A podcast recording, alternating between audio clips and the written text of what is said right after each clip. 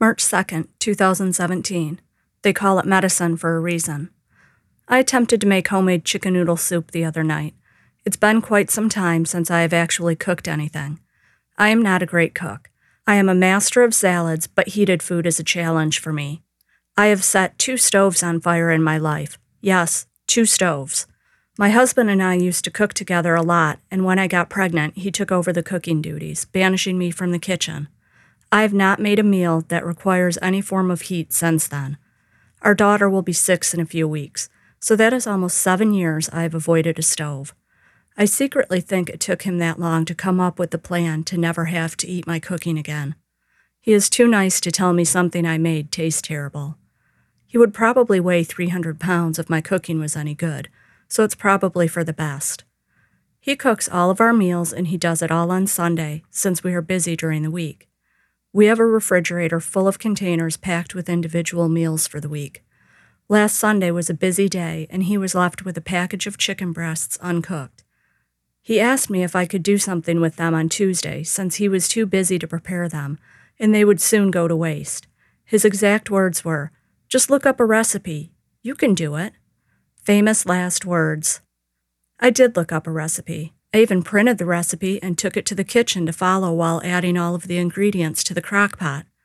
I cut and chopped, measured and poured, and left the pot for 5 hours as directed. When I returned, it did not look like I expected, but I didn't panic. I looked back at my directions and continued on. I removed the onions as directed and tossed it down the garbage disposal. It said to remove the chicken and shred it. I did this and returned the chicken to the pot along with the noodles as indicated in the recipe. At this point, I was supposed to let the noodles cook for 20 minutes and the soup would be done. I was excited to be 20 minutes away from homemade chicken noodle soup. It still didn't look exactly like I expected it would look, but the noodles weren't cooked yet, so I wasn't that concerned. I had some things to do around the house as I usually do by 9 at night, so I busied myself as the noodles cooked. One of the reasons I don't cook is because I am easily distracted, thus the 2 stove fires. I get wrapped up in another project, and 20 minutes turns into 40 minutes. So when I walked back to the crock pot after 40 minutes, I was a little panicked, knowing that I had probably overcooked the pasta a little.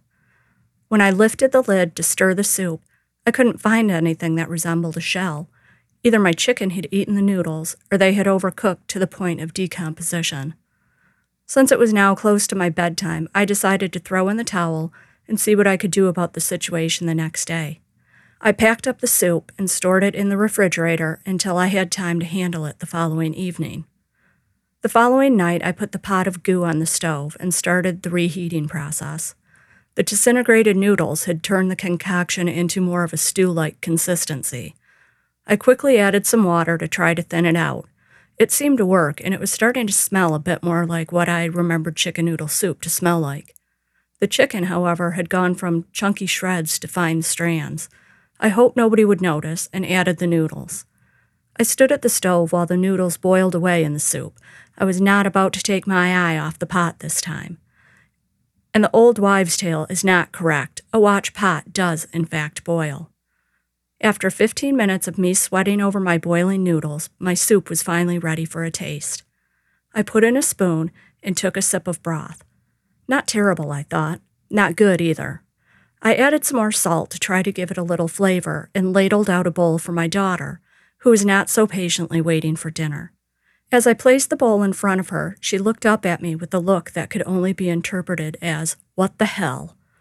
As she said grace, I said my own little silent prayer and waited for her reaction. It came after one bite. "Mom, this is gross. What is this?" I wasn't even going to try to explain myself to a 5-year-old. I walked over to the table, grabbed the bowl, and eagerly asked, "Do you want a salad?" My husband had not, over this entire process, asked much about the chicken or what I had done with it. He did say that he wasn't hungry when I asked if he would be having dinner with us that night. I quickly disposed of the evidence of my science project before he saw the finished product.